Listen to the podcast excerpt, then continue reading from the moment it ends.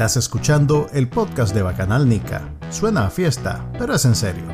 Manuel Díaz y Juan Carlos Ampie conversan con los principales actores de la política nacional, las personalidades de actualidad, ok, y con algunos brothers también. Esto es el podcast de Bacanal Nica.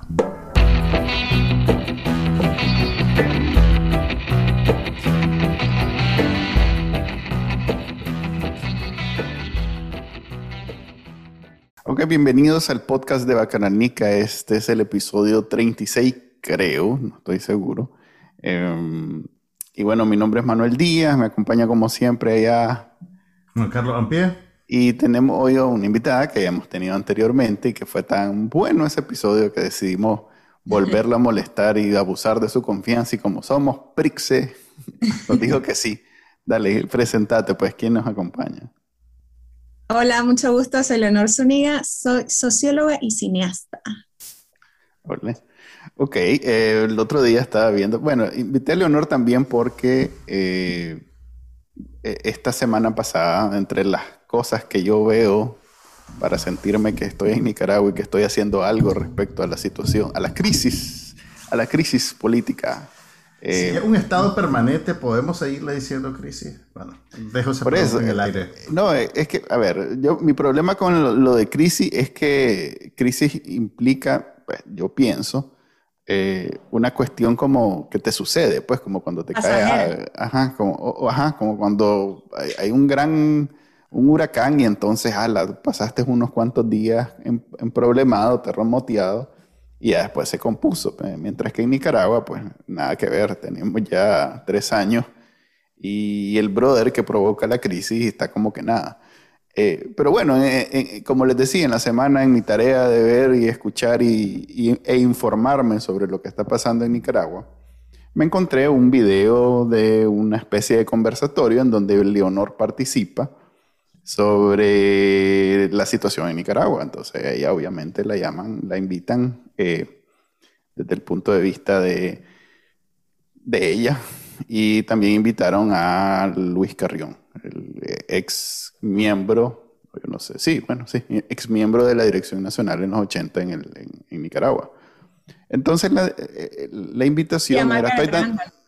¿Perdón? Y a Margaret Randall. Ok, sí, es que la otra persona no, no, no, es de mí y para ahí.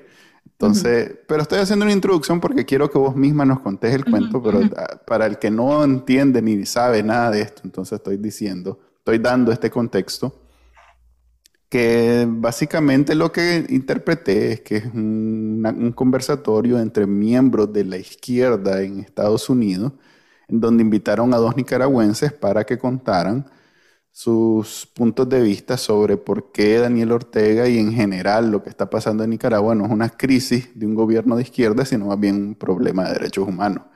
Lo que más me sorprendió, te soy, franco y ahora sí te paso la palabra, es saber que hay todavía gente, y creo que vos lo mencionaste en tu participación, que todavía no entiende, o más bien que todavía piensa que hay algún tipo de representatividad o legitimidad en términos ideológicos de parte de un gobierno asesino, violador de derechos humanos, eh, etcétera, eh, en Nicaragua. O sea que eso a mí me chocó asumir que hay todavía gente en Nicaragua que piensa que, que esto es una cuestión de relaciones públicas entre el imperio y, la, y, los progresistas de izquierda en, Nicaragua. Entonces, si querés nos contás cómo se dio ese conversatorio, si es algo común, es algo, yo primera vez que veía algo así, y, y, cómo fue tu, tu, participación. Sí, mira, este era, el era un, un encuentro del Congreso del Norte para Estudios Latinoamericanos y está hecho de la mano con algunas universidades de Estados Unidos. Y el propósito de esto era realmente la audiencia de este conversatorio es la izquierda en Estados Unidos, que todavía eh, eh, no tiene una posición eh, clara en contra de las violaciones de derechos humanos que ocurren en Nicaragua, que creen que Daniel Ortega todavía es una propuesta de izquierda. Entonces invitaron a personas que se identifican de izquierda pues para dar eh, argumentos, ¿no? En el que uno, dejarás claro eh, que Daniel Ortega, el gobierno de Nicaragua, no representa una posición de izquierda, y segundo, que lo que pasa en Nicaragua no es resultado de una conspiración de Estados Unidos en contra de Nicaragua. Eh, de pronto para nosotros, pues parecerán cosas muy obvias, pero no, en realidad es bastante común, es muy fuerte entre la izquierda de Estados Unidos eh, la incidencia que hace el Frente Sandinista para mantener posiciones a favor y sobre todo para no lograr posiciones en contra, ¿no? Porque hay unos que tienen dudas y no logran manifestarse en contra de lo que está pasando. Y esto también no solo ocurre aquí, ocurre en España. Te digo, yo presenté exiliada en España y hay un montón de gente de izquierda que todavía apoya al gobierno. En Chile hay un montón de gente que es de izquierda que apoya el gobierno y sí tienen un efecto, ¿no? Eh, y lo que pasa también es que para ellos, como la oposición tiene relaciones con Estados Unidos o con representantes de la derecha en Estados Unidos, eh, entonces el, análisis que lo que ha vendido el Frente Sandinista es que realmente lo que pasó en Nicaragua es resultado de una conspiración y lo que hace la oposición es que tiene una alianza ¿no? con la derecha de Estados Unidos para mantener una posición de dominio de Estados Unidos sobre Latinoamérica. Entonces, en medio de ese contexto, pues vamos uno llega, ¿no? A tratar de volver a decir por enésima vez eh, lo que pasa en Nicaragua. Mi punto, que creo que fue, fue un poco controversial, porque te digo que de las entrevistas que he recibido, que he hecho en mi vida, esta es la que más mensajes he recibido después de que la hice, o sea, de que personas me escriben para darme su opinión a favor o en contra. Eh, porque, porque aparentemente que alguien de mi generación o más joven que no pertenece a ningún partido político venga a hablar sobre lo que significa ser de izquierda o por qué Daniel Ortega no es izquierda o haga una lectura crítica de lo que fue el sandinismo en el pasado, parece que es una cosa distinta y nueva, no es tan común. Entonces al inicio pues yo hice todos mis argumentos de por qué eh, el Frente Sandinista no es de izquierda, o sea, que pues me sobran desde un punto económico, pues planteé que el Frente Sandinista tiene una economía, un modelo totalmente extractivista. O sea, que su mayor proyecto insignia era un canal interoceánico en el que iba a concesionar potencialmente todo el territorio, pero que también actualmente los principales productos de exportación son el oro a través de la minería y la carne. O sea, estamos hablando de que, digamos, lo económico, lo, lo, que tiene que ver con los modelos de producción, que se supone que son una de las cosas que nos preocupa más a la izquierda porque esto se supone que es lo que genera una sociedad más igualitaria, pues el Frente Sandinista tiene un modelo total y absolutamente capitalista y extractivista. Y entonces así eh, seguimos planteando, por ejemplo, que tiene una agenda totalmente conservadora, en contra prácticamente sus principales enemigos es el movimiento feminista, los campesinos, los ecologistas, los periodistas, o sea, ¿qué movimiento de, de izquierda puede tener a estos grupos y a estos sectores como sus principales críticos? Y así una serie de cosas. Ah, bueno, y una cosa que a mí me parece que la izquierda es muy, eh, a mí me impresiona cómo ignoran este tema, es el hecho de que el gobierno sandinista realmente es un proyecto totalmente personal y familiar. O sea que nosotros ni siquiera estamos hablando del, del movimiento de los trabajadores o, una propuesta. No, o sea, es realmente un proyecto personal y familiar que está dominado y controlado por todos los hijos. Aquí no estamos hablando de un gobierno ni de un Estado, estamos hablando de prácticamente cómo se maneja una familia y una, cómo manejan este país como una hacienda. Pero dicho eso, creo que una de las posturas como más controversiales que, que hice es que, a ver, yo no te tendría si, todo esto que acabo de decir no fuera suficiente para convencerte de que Daniel Ortega o este gobierno no es de izquierda, eso no elimina la gran serie de violaciones de derechos humanos que ocurren en Nicaragua, la, destrucción de la democracia, la imposición de un régimen político que está totalmente excluyente y que, con el cual ni siquiera podemos dialogar, porque ellos decían, ah, pero es que los derechos políticos son importantes, pero también los derechos económicos. Y yo le decía, pero ¿qué derechos económicos vamos a hablar si ni siquiera podemos entrar al país? Entonces, esta parte de dimensionar la importancia de los derechos políticos algunas veces eh, pues les cuesta mucho a ellos. Y creo que también el hecho de que planteé de que tampoco la realidad es blanco y negro. No es cierto que el Frente Sandinista era increíble antes y ahora es que Daniel Ortega lo secuestró totalmente y por eso es totalmente diferente creo que un planteamiento que, fue diferente que, que la gente se quedó pensando es el hecho que yo dije, aquí hubo una revolución nacional donde el Frente Sandinista fue la Fuerza Armada más grande y más importante, pero no única de esa revolución nacional. Y uno de los errores que cometió esa revolución nacional es que inmediatamente que llegan al poder fue totalmente captada por el Frente Sandinista. Y en ese momento se trató de imponer en Nicaragua la idea de que Nicaragua es solo una, un régimen sandinista donde solo los que opinan igual pueden entrar. Entonces yo creo que esa parte como de revisitar eso eh, generó ahí unos cortocircuitos interesantes. Fíjate que eh, en ese argumento que diste en, el evento que acabas de repetir ahorita, eh, yo solo me imaginaba claramente cómo lo es tan perfecta, es como, no voy a decir, no, me quiero meter a clavo, pero es como algunas religiones, digamos, para ser vago, que es tan mm. perfecta la, la narrativa Mm. Hay una respuesta para lo que vos estás diciendo. O sea, los majes lo justifican diciendo que es el imperio el que está usando a todos estos monigotes. O sea, que ellos son abiertos en realidad a otras corrientes políticas, que ya saben que en Nicaragua no todo el mundo es sandinista, pero que, pero que como todos los que están, los actores que están actualmente son monigotes del imperialismo, entonces por eso es que los quiere echar preso y los quiere eliminar y los quiere mm. sacar del país. Pero si apareciera una oposición que para ellos pasa por el filtro de no ser financiada por el imperialismo, que es algo que, por cierto, Luis, eh, Carrión aceptó en algún momento y dijo, es cierto que algunos de estos movimientos han recibido financiamiento, pero no ha sido ni la motivación, ni lo determinante, ni lo más importante en todo esto. Es más, el gobierno recibe más financiamiento que lo que los que han recibido la oposición. O sea que, al final de cuentas, eh, e, ellos están blindados en su posición. O sea, si, si, si vos das ese argumento, la respuesta facilísima es, ah, pero es que estos son vendepatrias, entonces por eso no valen. Eh, Fíjate que ahí sí tenía, pero... Sí, pero ahí hay dos puntos que hay que defender y, y lo mencioné ahí y me parecen súper importantes, porque hay que hacer esta lucha. Uno cree que, ay, qué pereza tener que hablar con la izquierda de Estados Unidos. No, pero hay que hacerlo porque realmente al Frente Sandinista hay que darle por todos los flancos posibles y esta gente sí tiene influencia real.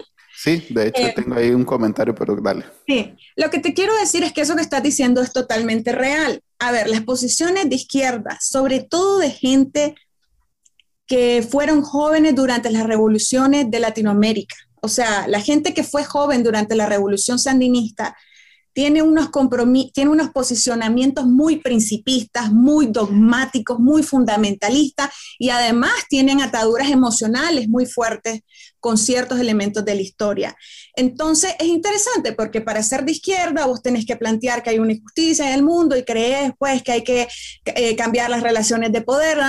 También tenés postura progresista sobre varios derechos eh, de la mujer. Un montón de cosas te hacen de izquierda. Y uno de ellos es tener una postura antiimperialista, ¿no? O sea, creer que los países tienen el derecho a tener eh, eh, agendas independientes. Ese, ese antiimperialista es el más importante para este tipo de izquierda un poquito retrógrada. Entonces, puede ser que todas las demás eh, cajillas, el Frente Sandinista marca cero, pero el hecho de que Daniel Ortega tiene un discurso antiimperialista los mantiene vivos, porque están porque para ellos, y esto te lo pueden decir, no te lo van a decir en, público, pero te lo pueden decir en privado. Eh, nuestros enemigos en la derecha, aún siendo Estados Unidos, es la derecha eh, en Estados Unidos y la postura imperialista. Entonces, un gobierno que tiene un discurso en contra de eso va a ser nuestro amigo porque es, es enemigo de nuestro enemigo. Entonces, Sí, entonces es una... pero esta, esta es, esta es... Ajá. Leo, la, ironía de eso es que ellos están enfocando la crisis de Nicaragua desde el, prisma de la realidad propia de ellos como estadounidenses. O sea, es, es, es eh, imperialismo. Es, Colonialismo total. exactamente, desde un punto de vista colonialista. Eh, y mi pregunta para vos es la, es la siguiente. Ok, eh, digamos, trasladamos esa dinámica a Estados Unidos, donde la derecha es el Partido Republicano, la izquierda es el Partido Demócrata y pequeños sectores progresistas que están más a la izquierda que los demócratas. Pero aquí mismo en Estados Unidos existe alternabilidad en el poder entre partidos de izquierda y de derecha. Exactamente. En, países avanzados de Latinoamérica como Chile, que también tiene una dictadura de, de, factura reciente, también tenés alternabilidad en el poder entre la izquierda y la derecha. Sin embargo, nosotros estamos atrapados en un discurso absoluto en el que, en el que no puede existir eso. Y, realmente el, Frente Sandinista es un caso extremo de, una dictadura asesina, así como la dictadura somocista, que era de derecha, eh, también no era, digamos, un representante, o, no sé, pues no. O sea, nosotros deberíamos de aspirar a alternabilidad en el poder entre gente de izquierda y de derecha, sin casarnos con esa idea extrema de que no es admisible la derecha o no es admisible la izquierda. Y para nosotros es muy difícil porque con nuestra historia reciente eh, hay, hay, hay mucho resentimiento, hay muchos traumas todavía. Eh, yo, yo, estoy en la Florida y, entro, estoy en contacto con gente de la diáspora que emigró en los 80 y realmente te dicen, pues, es que, es que los izquierdistas son comunistas y, y, eso es lo que Daniel Ortega es, eso es lo que Daniel Ortega era en los 80 que también pues vos abriste esa, ese blanco, pues realmente admitiste que, que sí, pues de, e, estos traumas de ahorita son de vieja data también. Pero entonces mi pregunta es, ¿por qué es tan difícil para esa izquierda norteamericana eh, eh, concedernos a nosotros la posibilidad de una dinámica funcional en la cual todas las voces políticas eh, tienen algún tipo de representatividad, pues? Sí, no, es que yo creo que lo que te decía, tienen una visión realmente dogmática. Yo siento que algunas veces casi religiosa de, eh, del, apego que tienen a ciertos principios. Y es una postura además de poder, como te digo, es una postura de poder. Nosotros representamos para ellos, o sea, cuando digo la oposición, representamos personas que hablan con sus enemigos, que colaboran con sus enemigos. Daniel Ortega representa a un enemigo de esta postura imperialista y ese es el principio más importante por ellos. Entonces, una relación de poder, ellos no van a desacreditar o les va a costar mucho llegar a un punto en que desacrediten a quien es enemigo de su enemigo. Pero también yo creo que hay una postura colonialista en el hecho de que estos, estos seres humanos tienden muy fácil a que nosotros, eh, a perdonar mucho que nosotros perdamos nuestro derecho, o sea, que nosotros perdamos derechos que ellos jamás admitirían perder en sus países por mismas posturas políticas. Y por eso para mí era tan importante volver al tema de cómo aceptamos, porque eso es lo que les estoy diciendo. A mí no me vengan a decir que el problema del Frente Sandinista comienza hoy. Ustedes apoyaron una revolución que en un momento dijo, la Policía Nacional y el Ejército Nacional es ahora Policía Sandinista y Ejército Sandinista. Y eso no tuvo sentido en ese momento. ¿Cómo vas a tener una postura en que decís que un país es uno? Y eso es lo que decimos, eso que estás mencionando, Juan Carlos. Les digo, mi país no es uno. Mi país es muchas cosas, mi país es extremadamente complejo y diverso y ninguna alternativa que nos venga a plantear que somos una Nicaragua sandinista ni una Nicaragua antisandinista, no somos eso. Y una cosa que nosotros estamos convencidos en nuestro país, porque esta no es la primera conflicto, ni la guerra anterior fue la primera guerra que vivimos, ni la anterior a esa fue tampoco la primera. O sea, nosotros ya hemos vivido muchos conflictos. Hay alguna convicción que, que, que, que me encantaría que la gente de nuestra generación y más joven comparta es que para que nosotros encontremos la paz en Nicaragua, tenemos que genuinamente decir que aunque yo sea de izquierda o aunque yo sea de derecha, la única forma en que encontraremos la estabilidad es creer en la alternancia del poder. O sea, y que algunas veces la izquierda va a ganar, algunas veces la derecha va a ganar. Y lo importante es que acordemos un sistema común en donde nosotros podemos resolver nuestras diferencias. Entonces, por eso, te digo, algo así yo quería ir más al fondo un proceso es, un, es nuevo, eh, hay que, hay que investigarlo. Una cosa que se llama elecciones. Elecciones, sí, he escuchado de ella y me parece que podría ser. Pero bueno, pero para que veas, o sea, estamos con un régimen político que cree que las elecciones no son parte de su sistema político. Y hay un montón de gente que los apoya. Ahorita salieron súper bajos en las encuestas y supongo que vamos a llegar a un momento a hablar de eso pero hasta hace unos meses eh, Daniel Ortega todavía tenía 33%. ¿Me entendés? un grupo de gente que está dispuesta a, apoyar un sistema sin elecciones, pues. Ya, ya lo agregué a la gente, vamos a hablar. Nuestro proceso de preparación, Leo, es bien, minucioso. No, es que, a ver, ese, eh, y, y, bueno, para el que lo quiera ver, prepárense porque dura como ocho horas. Yo siento que lo escuché toda la semana. voy atrasado en todos mis podcasts. Voy a poner el enlace, ¿verdad?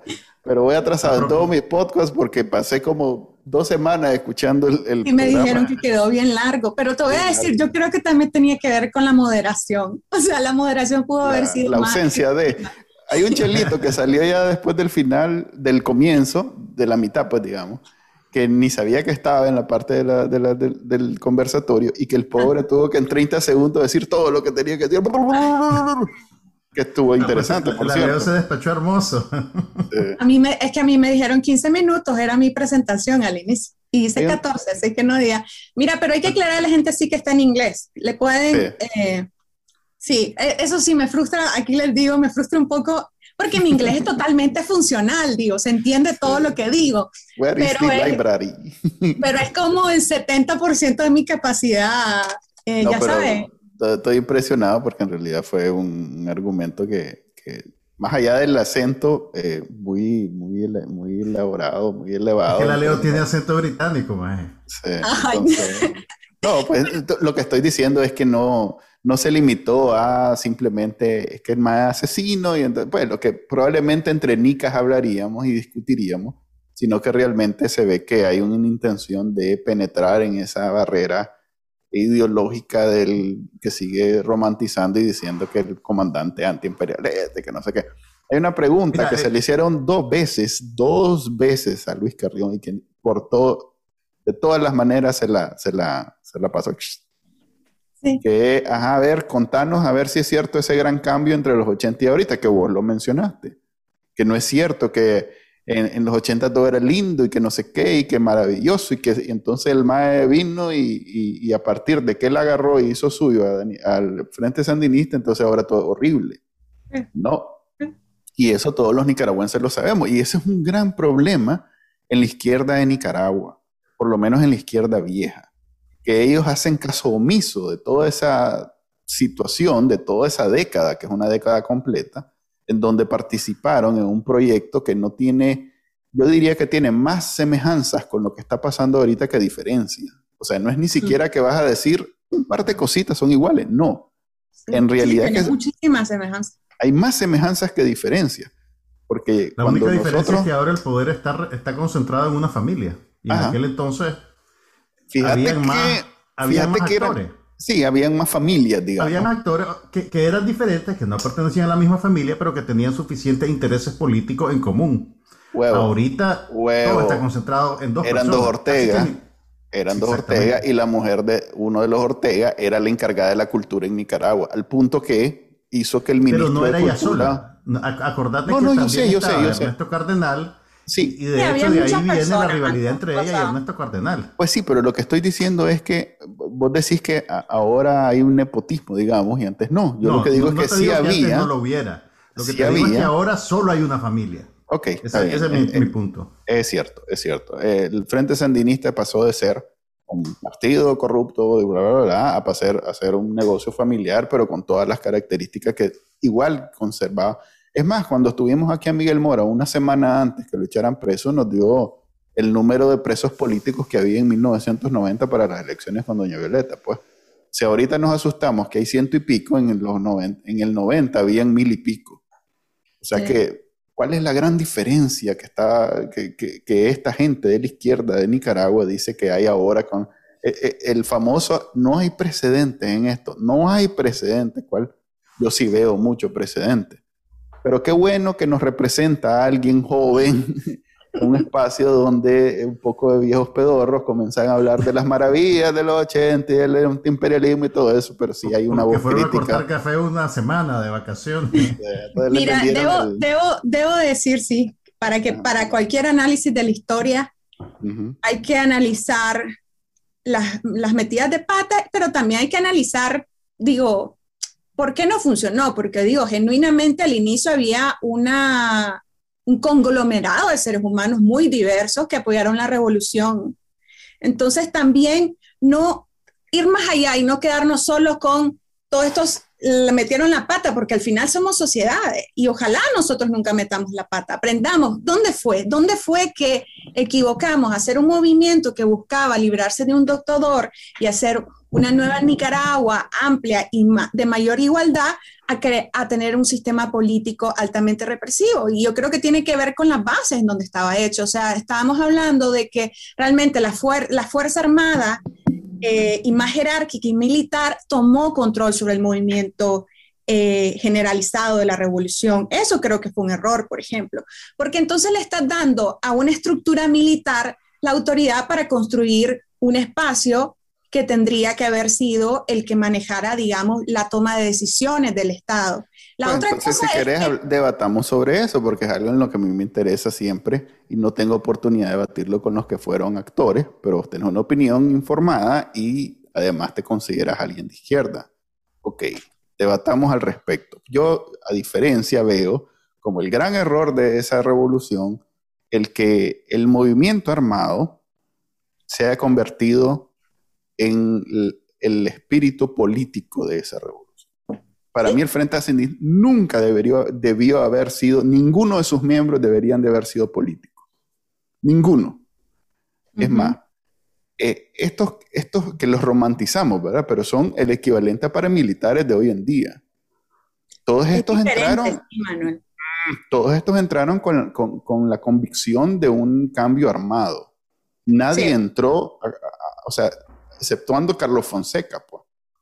Ponele, Carlos Fonseca, que, nunca fue un gran eh, guerrillero, probablemente hubiera podido ser el único legítimo político dentro del Frente Sandinista. Todos los demás, en donde se esforzaron, en donde se lucieron, en donde destacaron, fue en el aspecto militar. Él era el que definitivamente no tenía ninguna habilidades militares y destacó como político porque era el ideólogo y todo lo demás. Es más, los únicos que tenían tal vez alguna capacidad de entender lo que es democracia y esto y lo otro se fueron luego al MRS, que no con eso quiero decir que son democráticos y son buenos y todo lo bueno eh, eh, ahí está. Pero es en lo único que puedo apreciar que probablemente hubieran podido participar en un juego político, porque entendían que no eran Nicaragua sandinista, que no que hubieran podido tener ese tipo de compromisos del que vos estás hablando. Un Sergio Ramírez que en el, inicio no se identificaba como parte del Frente Sandinista, sino como de, la sociedad en el, grupo de los 12, hubiera sido, por ejemplo, un elemento, o sea, aquí vengo yo de representante del Frente Sandinista, soy una cara que no es ni guerrillero ni nada de lo demás, tengo un discurso político, a ponerme de tú a tú con alguien que no es sandinista. Y lo que hicieron fue cooptar ese, e, grupo de 12 meter cuantos miembros pudieron disimulados, porque se suponía que solo Daniel Ortega era el, único sandinista, y lo fueron minimizando hasta el punto donde, es más, ¿cuánto duró Doña Violeta y Don Robelo y, los primeros miembros? O sea, como seis meses, o sea, era evidente. Fue un año, fue un año, sí. Era evidente. Claro. A ver, pero también tenemos que analizar las cosas un poquito en sus tiempos. Solo para ah, diferenciar conceptualmente dos cosas, porque creo que es peligroso enredarlas. Paramilitares son fuerzas armadas que trabajan en favor de un poder que está en control del Estado y del gobierno. Entonces, utilizan la ilegalidad de ese Estado para atacar a personas que están en una menor relación de poder. Movimiento revolucionario es gente armada que está atacando un poder porque se sienten, eh, digamos, eh, dominados o atacados por ese poder, ¿me entendés? Relaciones de poder muy diferentes, porque de pronto entonces, todos somos paramilitares, ¿me entendés? Los de la rebelión de abril, o sea, es, diferente. Hay una yo me corría, yo me corría. Ahora, eh, le quiero hacer una... Ah, perdón, dale, dale, Leo. Lo que es ser sociólogo, ¿verdad? y, me parece súper importante lo que estás diciendo, porque yo creo que es una discusión que además merece horas, días, años. Que es el y que no, vamos no tenemos en Nicaragua y nunca vamos a tener. Es más, ni siquiera dentro de los que se salieron del frente diciendo que ahora son los grandes demócratas, ni entre eso se puede tener bueno, esa retalos, retalos en tu programa, retalos a venir a hablar aburrido, con, un espíritu, un espíritu de aprender. Porque, mira, por ejemplo, te doy un ejemplo, Luis Carrión ha hecho algunos mea culpas sobre lo que ha pasado. No lo suficiente. Creo que toda esa generación debe muchísimo más, todos, y no son los que fueron políticos, los que trabajaron en medio, o sea, deben una, una, una apertura más importante sobre dónde vinieron los errores y cómo aprender, porque nosotros lo necesitamos para no ser lo mismo, porque también en el movimiento blanco hay un montón de gente súper autoritaria, o sea, que yo no sé si tuvieran poder, ¿me entiendes? ¿De dónde llegaríamos? Pero lo que te quiero decir que eso que estás planteando me parece súper importante, que es qué pasa cuando un movimiento revolucionario militar toma el poder. ¿Qué es lo que hubiera sido ideal en este mundo? Ideal, pues que yo no estaba en esos, en esos zapatos, pues no, no quiero que sea con el látigo, quiero que sea con el aprendizaje, con el espíritu de aprendizaje, era que realmente esta, con eh, este, este como pequeño, esta junta, ¿no? De reconstrucción hubiera abierto el espacio para convocar elecciones en un plazo de unos, de unos años y que se eligiera a que se tuviera que elegir y la revolución hubiera ganado sus candidatos al inicio porque la gente estaba muy enamorada de la revolución. Pero ¿qué pasa? Y esto me lo han dicho varios. Nosotros, para nosotros, el concepto de democracia no existía de la forma en que ustedes lo entienden hoy. No existía. Sí, hay un, en, una... se me escapa ahorita. Eso ni siquiera se lo plantearon, creo que fue en el libro de, de, de, de Antonio Lacayo, en donde eh, saca el extracto en donde, eh, o Arce, ah, no, fue en un libro de la CIA, en donde sacan ese, esa experiencia. bueno, digamos la lista de lectura de Manuel es bien variada. Lo bueno es que hayan, exacto, que hayan fue, Ese libro le llegó con el cheque. sí, me dijeron, como no hay, no hay esta semana, aquí te este libro para por lo menos que te hayan mandado pastadura, Manuel. No, era, fue un PDF, un PDF que está gratis en internet. Leo. Sí, un folleto, en PDF además, que está en internet. Sí. El link me mandaron. Este, Mira, yo creo que dice, espérame, que no he dicho lo que dice. Dice que eh, para ellos las elecciones, creo que fue eh, Bayardo Arce el que dijo que, que las elecciones para ellos eran una cuestión incómoda, porque como dice ahorita este, este señor, el señor que vos lo sacaste en la última mirada, Absalón Pastora, que dice que... Que Daniel y Rosario nos, permitan seguir soñando. pues sí, pues, pero él, él ya él, él, se proyecta en su discurso. Está soñando con una piscina, seguro, en su casa. ok, eh, va a ser un, un nacimiento flotante. Eh, lo que quiero decir es que para ellos el concepto de, incluso muy temprano, o sea, cuando todavía no había la malicia de quedarse en el poder porque queremos ser los tiranos o los, dictadores, que eventualmente se convirtió en eso, no me digan que no, eh, pero muy temprano para ellos lo de las elecciones era una cuestión bien burocrática de salir de un simple eh, formalismo, porque tenían, y esa maña no entiendo de dónde viene, tenían la conexión directa con el pueblo y el pueblo les decía Yo te voy a decir de dónde viene, de dónde eh, viene esa maña. Esa, A ver, ese, proceso de los 80 no sucedió, digamos, aislado dentro de las fronteras de Nicaragua, divorciado del mundo. Sí, exacto. Eh, tenía, nosotros fuimos piezas de un ajedrez global en el cual tenías a la Unión Soviética ejerciendo influencia y a Estados Unidos en un estira y encoge. Entonces, el sandinismo, y, nosotros ni siquiera, pues, éramos unos niños, creo que la Leonia había nacido, pero ya para ese entonces las semillas de la caída de la Unión Soviética ya estaban floreciendo, el, sistema ya estaba eh, en decadencia y nosotros fuimos como la última pataleadita. Y, y, el Frente Sandinista, básicamente, por mucho que le encanta hablar de la autodeterminación de los pueblos, en vez de autodeterminarse como un movimiento nicaragüense, agarró la receta de Cuba, la solidaridad de Alemania del Este, la solidaridad de la Unión Soviética, y básicamente eso fue lo que quiso implementar en Nicaragua. Entonces, en Cuba no había elecciones democráticas tampoco, ni en, ni en la Unión Soviética. Entonces, simplemente hicieron una concesión simbólica, ah, bueno, vamos a hacer la mueca de elecciones, que es lo que pasó en los 80 y que es lo que está pasando ahorita, pues. Sin embargo, eh, sin embargo, eh, yo que vengo de familia mitad sandinista y mitad antisandinista, eh, te puedo decir, y que viví en Nicaragua en los 80, algo que vos ya sabes y que la Leonor también ya sabe, que en Nicaragua no podés cegarte a que ese sistema no funciona.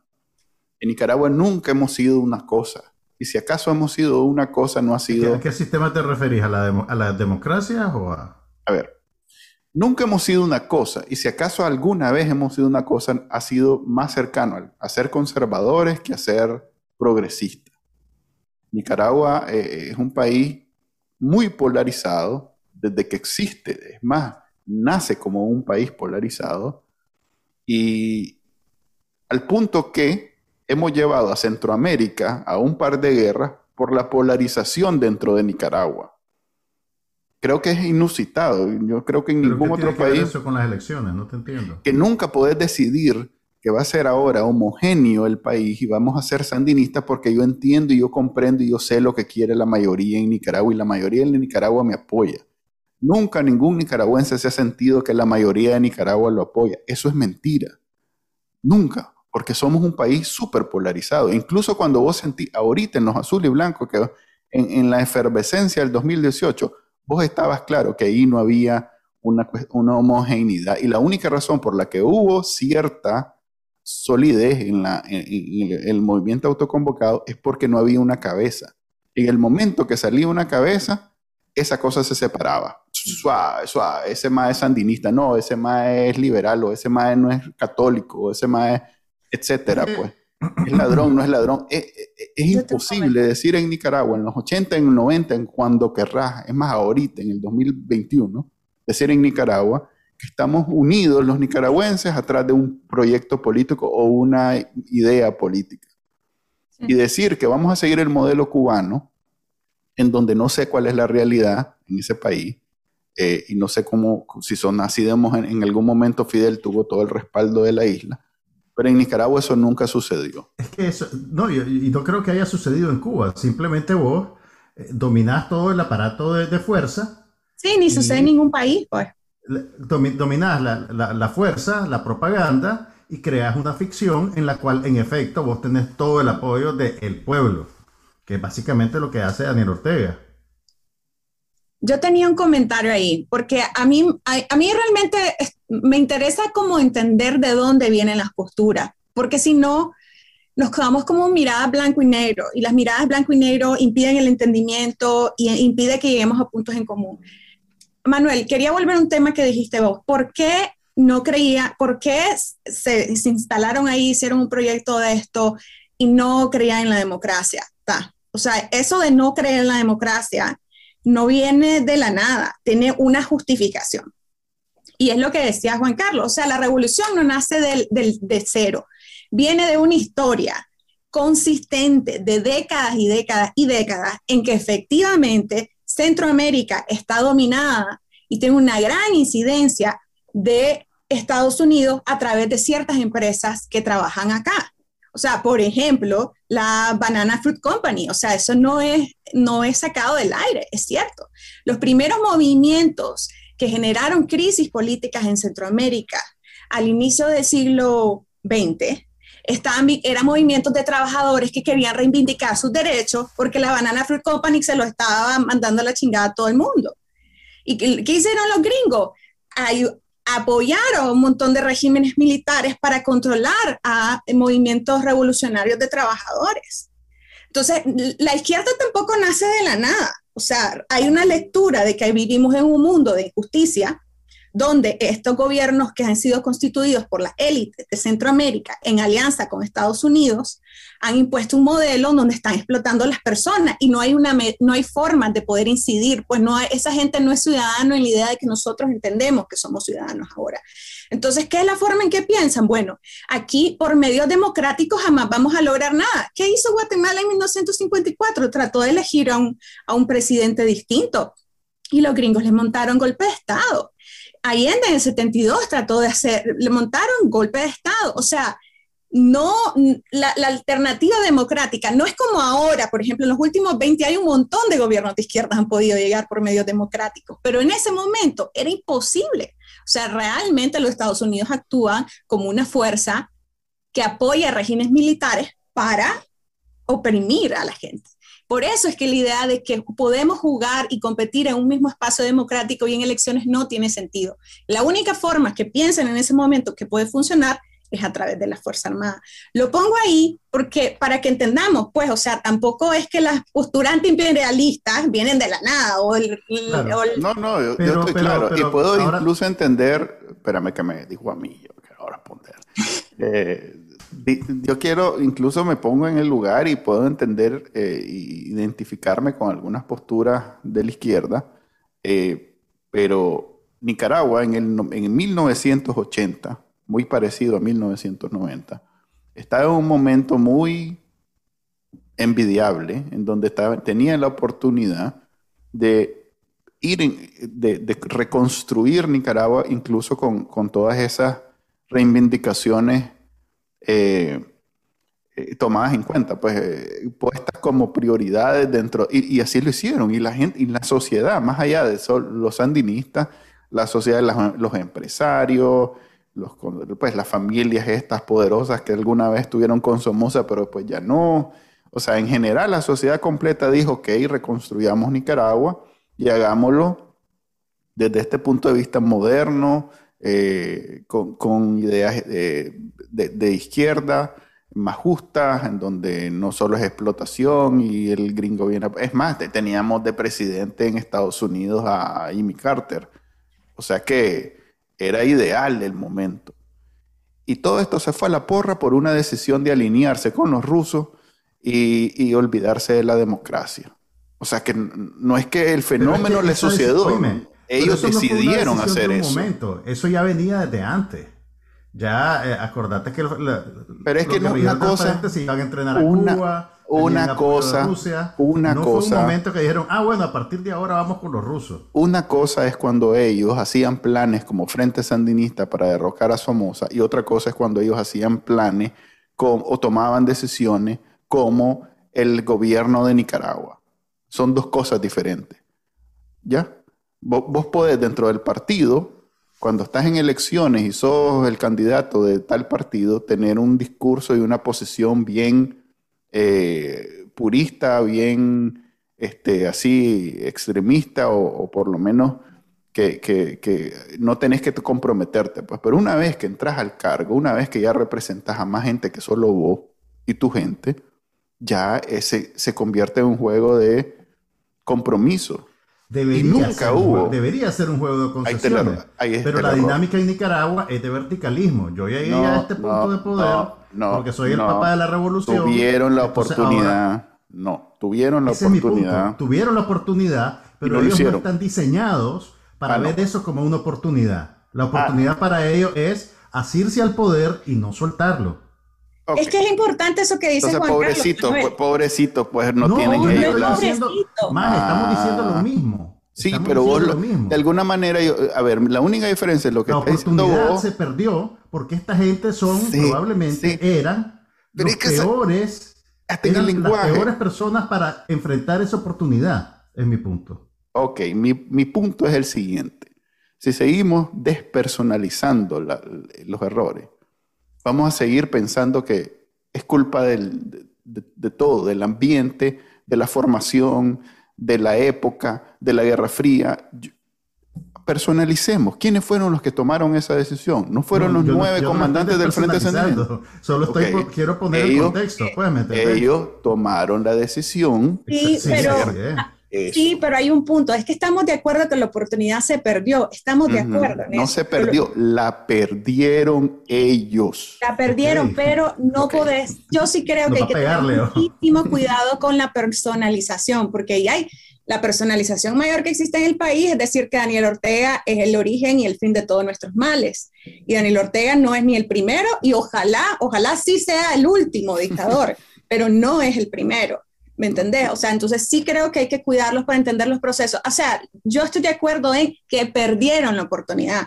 Lo que yo creo que estoy diciendo y que creo también tratando de decir Juan Carlos es que entendés que entender por qué, en qué contexto estamos. Además, es un contexto internacional mucho más grande, porque en ese momento no era solo liberar Nicaragua, era realmente una concepción de que todos los pueblos merecían ser libres. Nicaragua fue libre en parte por el apoyo de Cuba y después Nicaragua quería apoyar a El Salvador. O sea, habían cosas más grandes de concepciones políticas, de cómo se veía el mundo, que venían como resultado de realmente de conflictos políticos, de opresión política que era real. Fue un error, fue un error, pero no es que esos nueve personas eran eh, particularmente tenían una personalidad que los hizo tomar esas decisiones. Habían contexto. ¿Por qué es importante entender los contextos? Para que nosotros nos preguntemos qué haríamos en esas situaciones, para que nosotros creáramos contextos diferentes.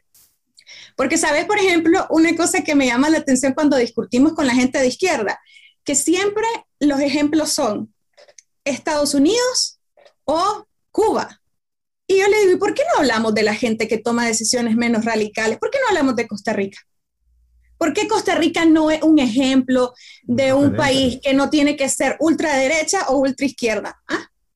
Costa Rica tiene un sistema de salud universal. Eh, ¿Me entendés? O sea, eh, Costa Rica tiene una postura ambientalista más progresista que toditos los países de izquierda que son más me quieran mencionar.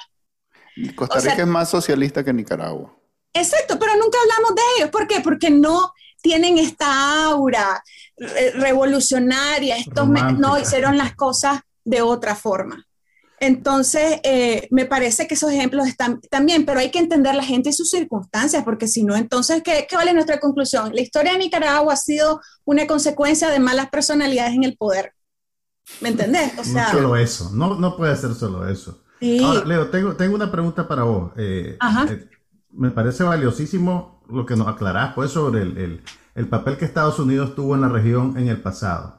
Pero ¿cómo hacemos? A ver, si vos, te, si vos escuchar los discursos de Daniel Ortega, que yo sé que lo ha hecho y lo hace, eh, él tiene siempre una manera de simplificar la dinámica histórica para justificar sus posiciones y, y todo lo reduce a un plan maniqueo, ¿verdad? En que el imperio es malo, yo soy bueno, ¿Qué hacemos para poder tener, digamos, entender el contexto de lo que hizo Estados Unidos en nuestra región y no proyectar hacia el presente y el futuro esa, esa, eh, eh, esa política?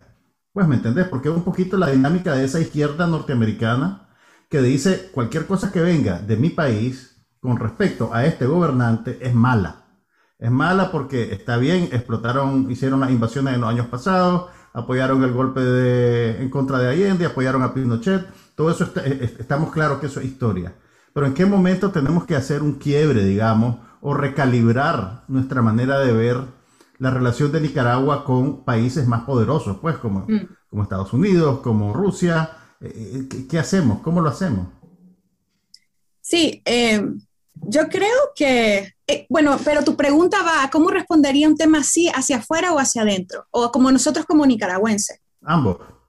bueno, te voy a decir como nicaragüense. Eh, eh, mira, realmente yo creo que lo que más necesita Nicaragua es que, por ejemplo, cuando sacamos esta crisis que tenemos con Daniel Ortega y vamos a tener nuestra oportunidad, ahí nos tocará a la historia a nosotros tener nuestra oportunidad eh, que realmente renovemos un contrato social de lo que implica, cuáles son las bases mínimas para que nuestro país funcione en paz.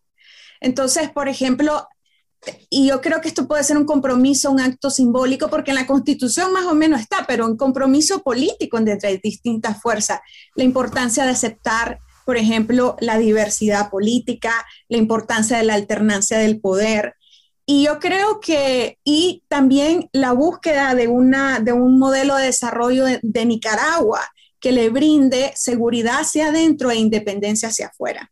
Y yo creo que hay ejemplos eh, afuera de cómo se ha hecho esto, o sea, y Costa Rica está a nuestro lado y es el mejor ejemplo. Eh, a ver, Costa Rica tuvo sus conflictos también, pero nunca fueron tan terribles eh, para nada como los que ha tenido Nicaragua. Y uno de sus compromisos fue pues por la paz, por ejemplo, es un gran compromiso de país, un compromiso por la paz, eliminar el ejército, un compromiso con el medio ambiente, buenísimo, y un compromiso porque todos los ciudadanos costarricenses cuando nacen tengan garantizada salud y educación. O sea, son cosas eh, y, que tengan una postura independiente, porque Estados, eh, Costa Rica tiene relaciones con Estados Unidos, no creo que tenga grandes relaciones con Rusia, pero no es que está, es el patio trasero de Estados Unidos.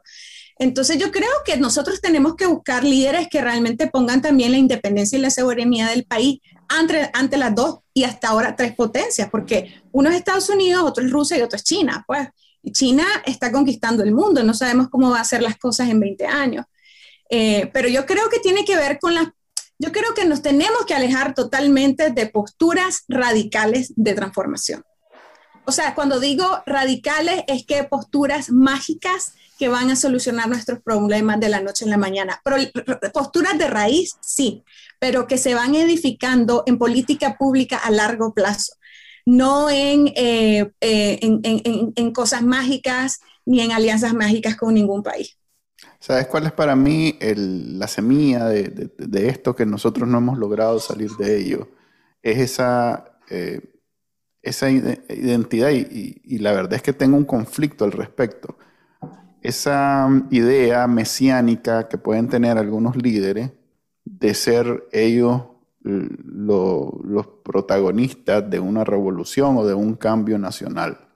Eso no lo veo en países como Costa Rica, digamos que sí pueden tener sus próceres y, hay gente que sobresale, pero ahorita que acaban de firmar la carta de Sergio Ramírez, que ya se convirtió en pleito en, en el Congreso de ellos, pero en, lo que llevamos solo, Daniel Ortega, ellos tienen como 10 presidentes. Siete, siete, siete expresidentes. Ay, súper decente, los ven gente normal. Ok, porque los abraza, se les Eso fue lo que me llamó la, más la atención cuando vi el artículo. Dije, ¿cuántos expresidentes están vivos? Imagínate, o sea, nosotros, es más, hasta este año. Están vivos, toma cuenta de eso. Hasta el 2018 logramos ver nuevas caras desde los 90. Y no solo del lado del sandinismo, también del lado de la oposición. O sea, teníamos 20 años de ver la misma. Es más, ahorita... Eh, eh, Ahora tenía a Gasparín. E, Pero antes de la rebelión de abril, en la misma, los mismos. mismas caras. los dos lados. Exactamente. O nuestra generación no ha visto la luz en participación política. Ah, pero es que eso no es culpa tampoco solo de ellos. O sea, si vos los dejas que hagan su agosto, los más van a pasar hasta que se mueran. Bueno, te, te, digo que yo soy una persona que he intentado por muchos años realmente participar más y pues si, si, me golpeaban en la calle, el Frente Sandinista, o sea, que voy a poder ni siquiera poder, poder participar políticamente. Es que, no hay que trabajar más duro, sino mejor, como es el dicho. Vos, estuviste activo en partidos de oposición. Sí. ¿Qué, qué, qué pasaba? Pues, ¿cómo funcionaba esa dinámica? Porque vos estuviste adentro. Sí, pero... ¿Qué, qué, te sacó de ese camino? Pues si ese no, no nunca nada me sacó. Yo siempre he sido un, un, animal político y me mantengo como ahora opino, ahora hago esto, ahora. La verdad es que la política no, no necesariamente. Si yo tuviera pretensiones de candidato a hacer algo, hubiera corrido por otro camino. Mí nunca fue mi pretensión. Mi pretensión siempre fue la incidencia política y la he mantenido y la he tenido y he sido, desde mi punto de vista, eficiente al respecto. ¿Qué, sí, ¿qué te no de la dinámica partidaria? Pues es mi pregunta. Es que sí, porque eso estamos hablando, o sea, también puede estar en, Esa es la cosa, yo no tengo, eh, para mí incidir en política, es más, me, me, me sentiría muy, muy eh, limitado el participar, porque cuando lo hice, así me sentí, y eso que participé en un partido que no tenía ninguna denominación, era prácticamente cualquier cosa. Eh, eh el, estar dentro de un partido, porque en Nicaragua nosotros tenemos todavía esa idea polarizante, porque así somos, eh, de que si sos parte del partido, entonces tenés que defender todas las posiciones así, no todas estés de acuerdo. Entonces yo soy una persona que tiene eh, posiciones de izquierda y posiciones de derecha en todo, casi en todos los temas, porque puedo ver más allá de lo que se supone que es el, en, en, la enciclopedia la definición, puedo puedo tener opiniones diferentes. Entonces, eso, no, eso es problemático para un partido político en Nicaragua. Por eso me gusta participar desde fuera de un partido político, porque así puedo un día opinar sobre un, criticar una cosa y otro día criticar otra sin yo sentirme que estoy en contradicción, ¿verdad? Porque hago el argumento de que no es contradictorio. Pero como decía, para mí es esa, esa mentalidad mesiánica que es tan común y que dice mi tío Arturo que viene de los tiempos del rey, que el MAE le gustaba fomentar que, que dentro de los países hubieran varios que se sentían que eran reyes. Y como iban a pasar todo el tiempo peleándose entre ellos, nunca estaba en peligro su dominio sobre esos territorios. Entonces creo que de ahí viene. Yo creo, que, la solución es... Ah, bueno, lo último, creo que la solución es precisamente quitarse eso del protagonismo y participar de esta manera en donde nada es tabú, nada es prohibido, todo es discutible, todo es negociable y nadie es el demonio, ni nadie es santo, ni es purista. Es todo mundo y poder siempre señalar, pues aquí estás equivocado y esto que estás diciendo no es correcto, por ejemplo. Dale, Leo, perdón. No, no, tranquilo. no, me parece bien. Ya siento que lo que estaba diciendo ya va a quedar atrás. Solo quería hacer un breve comentario del hecho de que, o sea, muchos países que viven constantemente en conflictos con estos liderazgos muy extremos, están vinculados también a que han tenido historias extremadamente violentas de mucha polarización. Por eso Costa Rica, yo he hablado con este tema con costarricenses también, Costa Rica es la que estaba más lejos, por ejemplo, de la capitanía española en México y Guatemala. Eh, eh, los cuales son los, eh, y, y, vos lo puedes ver, por ejemplo, en África, los países que tienen muchos más conflictos también han sido los que han sido cercenados, divididos más por países de afuera que, República Democrática del Congo prácticamente está dividida por parcelas por las empresas que están eh, explotando la minería. O sea, lo que quiero decir que hay historias que tienen que ver, pues no es que mala leche de nosotros, mala suerte, mala, mala sangre, es que hemos tenido historias más complicadas, otros países han tenido historias menos complicadas porque han estado menos, centro, menos cerca del centro de poder o menos influenciados. Una vez aceptada esa historia, si a nosotros ya nos toca como nicaragüenses, hablando de estos temas, pues generar un nuevo contrato social en que realmente podamos establecer las bases de cómo es que vamos a alternar el poder, pero cómo también vamos a unirnos en las cosas en comunes que van a garantizar como desarrollo para todos. Pues. Lo, lo, que más me frustra a mí es que pareciera cuestión de sentido común. O sea, no robar. como, menos común de los sentidos. Sí, como ganó, así ganó Bukele, haciendo observaciones de sentido común. Van a ver reales y nadie se los roba, por ejemplo. Eh, ese tipo de cosas. Yo todavía no siento, o sea, no es un dictador que el más le guste hablar en parábola, o perdón, en hipérbole, no quiere decir que sea, o que le guste ser troll en, en, en, en sus relaciones públicas Mira, te voy a decir una cosa, solo, solo para terminar. Soy mayor que vos. La dictadura es un año mayor que yo. Las dictaduras van, van construyéndose poquito a poquito. Y yo solo te voy a dar un, solo voy a poner aquí una cosa que los tres que somos comunicadores nos no, no, no, no duele. Por ejemplo, el Faro, que es un medio súper importante de Salvador, uno de sus directivos ya está viviendo en Costa Rica porque tuvo que salir por seguridad porque Bukele le está haciendo la vida imposible a los periodistas, le está haciendo la vida imposible a la sociedad civil, la está atacando directamente. Esas nunca han sido buenas señales de una democracia. Ok, yo no estoy dando mi, currículum para ser el defensor de Bukele en el mundo, para, esa elección. Lo que estoy diciendo es que hoy por hoy ese no es un dictador que si mañana amanece siendo dictador, ya son Que no amanecen, esa es la cosa, Manuel. no, hay un momento, no, hay un día. Se van con Ok, y, y para balancear un poco... Ahora, para, ahora sí. para balancear un poco me lancé el... Y con esto terminemos, porque ya llegamos a la hora. Ya nos pasamos.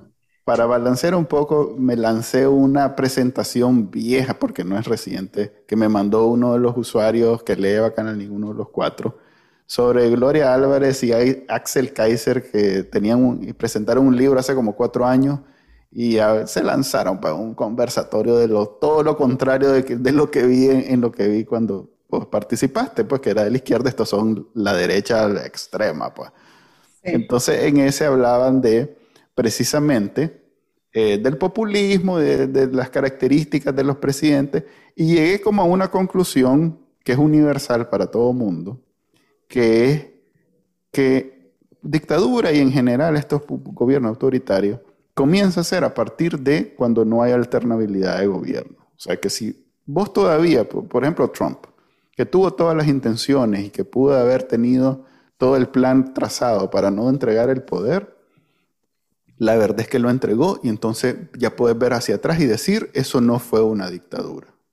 Si Daniel Ortega en el 2000, no sé, es más, en el 90, cuando entregó el poder, parte de la legitimidad con la que logró resurgir el Frente Sandinista es que entregó el poder.